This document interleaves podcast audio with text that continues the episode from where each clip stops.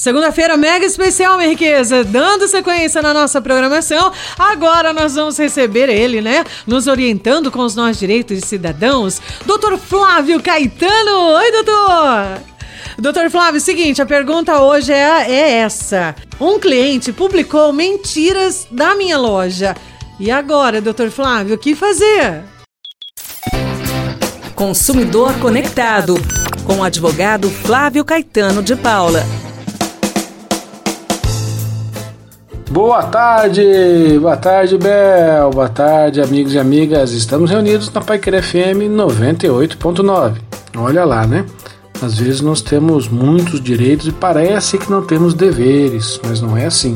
O Código de Defesa do Consumidor ele é recheado de direitos para o consumidor, porque justamente tenta equilibrar uma relação que é desigual, que tem de um lado o consumidor tem menos conhecimento sobre o produto, menos informações, né, sobre aquele produto ou aquele serviço prestado. Isso não quer dizer que tudo o consumidor pode fazer.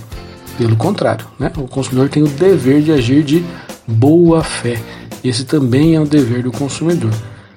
E esse dever ele é rasgado quando se fala mentira sobre uma loja, né? Uma loja ou um produto.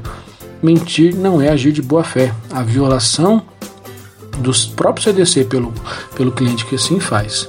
A loja que se deparar com essa situação deve procurar pelo cliente né, para pedir que ele retire, da mesma forma que se fosse o caminho inverso, é sempre procurar diretamente por aquele que está te causando problemas, né, para, que, para oportunizar a solução direta por ele. Quando isso não acontecer, aí notificar extrajudicialmente, entrar com uma ação eventualmente indenizatória, né, porque essas mentiras podem ser é, até causar algum dano à imagem da loja. E aí as indenizações têm acontecido para reparar os danos que a loja experimenta. Aí o cliente passa a ser o devedor da loja, né? passará a ser é, com uma indenização, por exemplo, danos morais contra a loja. Então, muito cuidado com o que fala e a loja sempre se pautando pela verdade. O que a loja não pode fazer é, é tentar inverter o jogo na própria página, né? É no sentido de exagerar na sua defesa, é, é, acusando, por exemplo, o cliente de alguma coisa. Aí pode ter problemas para a loja. Então a relação tem que ser uma relação de cordialidade, mesmo que tenha faltado cordialidade com a loja. É isso aí, Bel. Muito obrigado e até a próxima. Consumidor Conectado, com o advogado Flávio Caetano de Paula.